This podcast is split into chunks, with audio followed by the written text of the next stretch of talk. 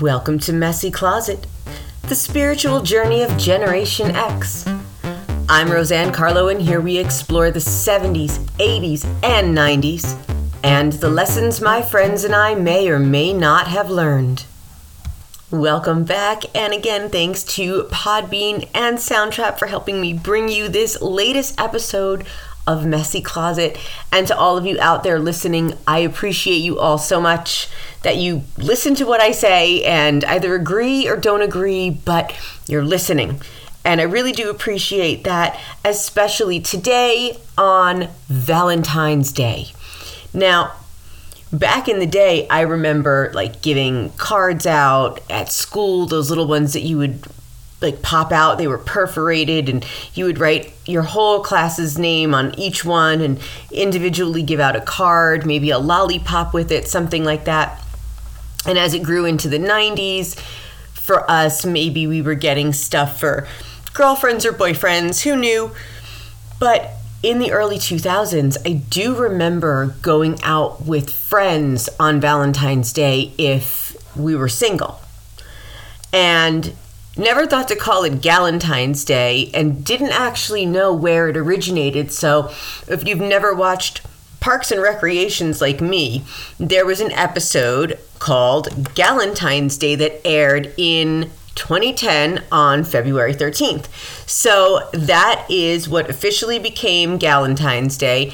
What do guys do on Galentine's Day? Single guys, I wonder. But cute concept, I like it. And because Gen Xers just have no fucks to give, we would call Valentine's Day Single Awareness Day, which just made everyone without a significant other feel pretty bad. But I'm here to tell you not to feel bad because the original Valentine, Saint Valentine, was a Roman priest from the third century. So I have a blog about this up on Riche.online, and it tells a little bit about the history of actual Valentine's Day. So it's been called a Hallmark holiday, but it's actually not because it's got ancient roots. It's created in love, darkness of night, betrayal, and immortal words. And it's celebrated on February 14th everywhere, but in Eastern Orthodoxy, this day they celebrate on July 6th, and it honors courtly love. So, courtly love is actually something that was very popular in medieval times between the knights and the noblewomen, and this was non consummated love. This was putting women up on a pedestal, bringing them flowers and gifts and all of these things, but there was never anything beyond the idea of the romance. And this was a very big deal between the 1300s and the 1500s and this is because of all of the arranged marriages for you know land and money and nobility and power and all of the things that you need status in life. So the notion of it though was really uh, revolved around chivalry and nobility and the whole courtly love thing is actually where beauty pageants originated. So these women in medieval times would have these competitions and they would be given crowns as queens of love and beauty at these tournaments that would later be pageants. So I think that that's a really interesting thing to know that pageants and beauty standards really went back way further. And of course, now we go back further to Roman times. So it was about 270 AD. And Valentine, he was a holy priest of Rome, and he was executed by the Emperor Claudius II. So this guy, Claudius, he was the emperor from 268 to 270 AD. Now, he was like this warrior, bloodthirsty guy.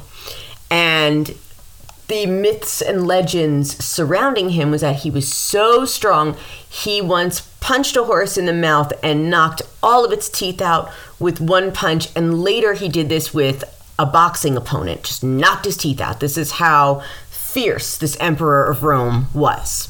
Now we hear about a lot of really crazy emperors Caligula, Nero, Caesar, right? But Claudius was the most bloodthirsty and he loved war. So he had won all of these battles.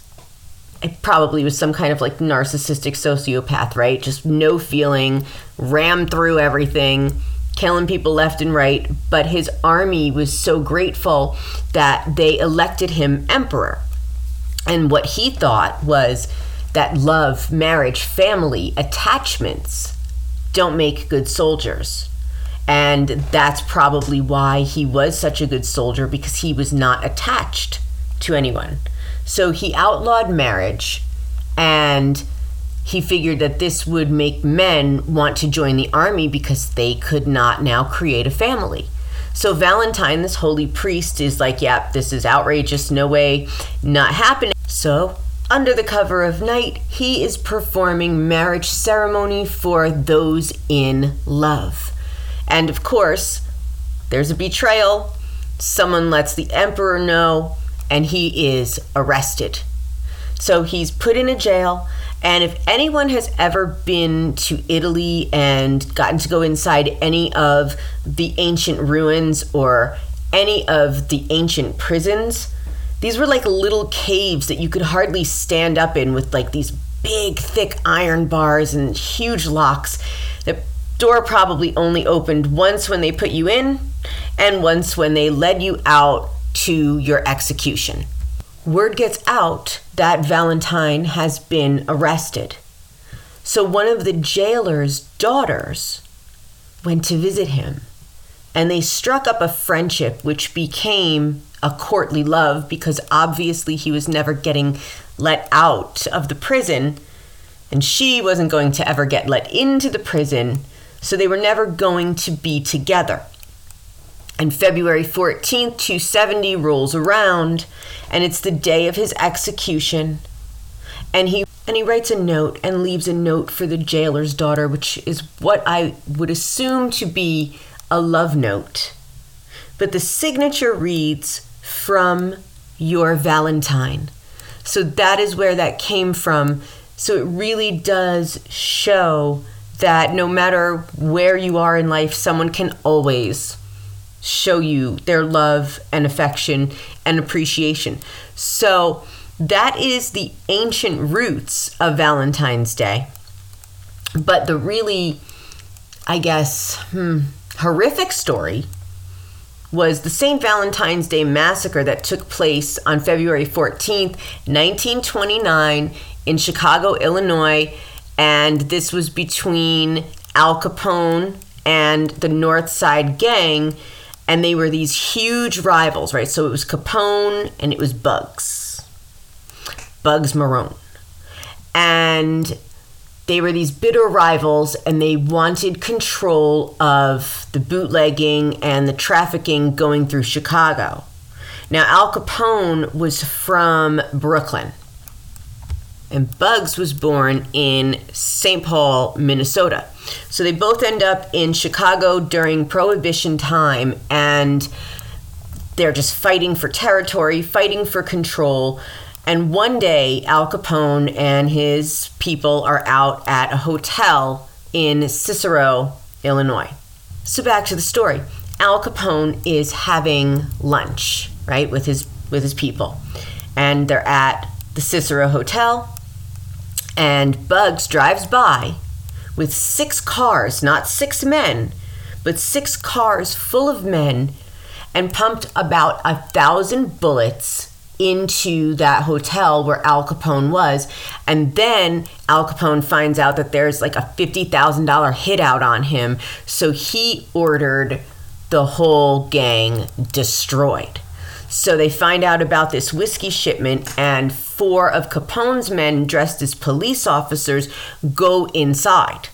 Now, Bugs pulled up late for the shipment, so he sees what he thinks are cops outside his warehouse. So he doesn't go inside, he waits outside. He doesn't want to get arrested. So the men dressed as cops take the seven men that are part of the North Side gang and they make them face the wall and they just take out their machine guns and blow them apart. And it was two of Moran's best killers. And one of them was still alive when the real police showed up and they said, Who did this to you? Who shot you? And in true mob code of silence, the answer was no one. Nobody shot me. So Al Capone at that point had gone to jail for like tax evasion at Eastern State Penitentiary. And this is where they said he was plagued by the spirit of someone named Jimmy and he would scream that he was being attacked. Bugs could not afford to keep his operation going, but somehow ended up in Leavenworth, which is where he passed away Al Capone contracted syphilis, he was let out of Eastern State Penitentiary and he lived with his family until he died. And they said that he would fish in the swimming pool. So, those are some really crazy Valentine stories. And we make all of these plans to be romantic. And what it mostly ends up being is a prix fixe dinner that's not worth it. You have to go to places that don't have prefixed Valentine's dinners. I mean, it's not that they're bad, but it's just that you don't get the best choice.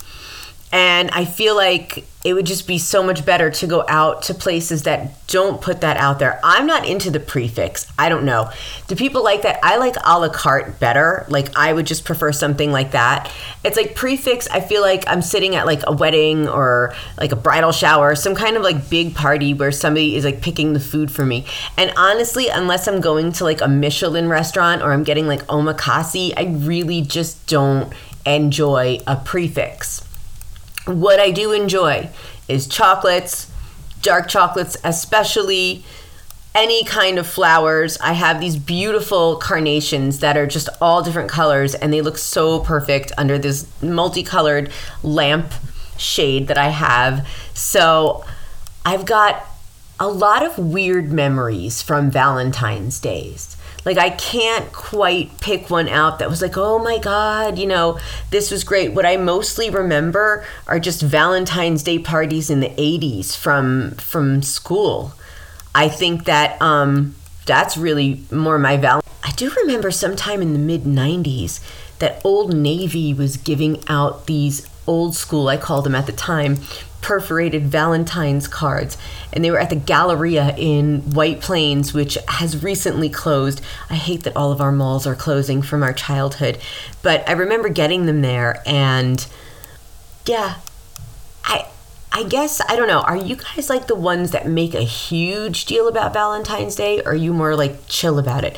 I'm a little more chill about it, but I feel like I want to make a bigger deal about it, but it kind of just sneaks up on me. But all the holidays sneak up on me, to be honest. All the birthdays, everything sneaks up on me now. I used to be a better planner. But for Valentine's Day, I think of the Frank Sinatra song, My Funny Valentine. It's probably my favorite favorite Valentine song or ever or love song ever. I just think it's the sweetest because the line each day is Valentine's Day is how it should be. So take Valentine's Day, make it special, but like I used to teach when I was a yoga teacher. One of the things we would say is that peaceful feeling that you have at the end of class on your mat, like take it with you. Take that feeling with you. So, all the good feelings that you're feeling today, whether it's for yourself and you bought yourself flowers like Miley Cyrus did, or you put your house on some wheels and rolled it away like Shakira did, or you were just in a commercial with your husband for Dunkin' Donuts like Bennifer was, whatever that is, take the feeling that you have today and just keep going with it for the whole year. Like keep that feeling of like love and joy and happiness towards yourself, towards other people because a big part of the spiritual journey is understanding that love is the key that unlocks so many doors.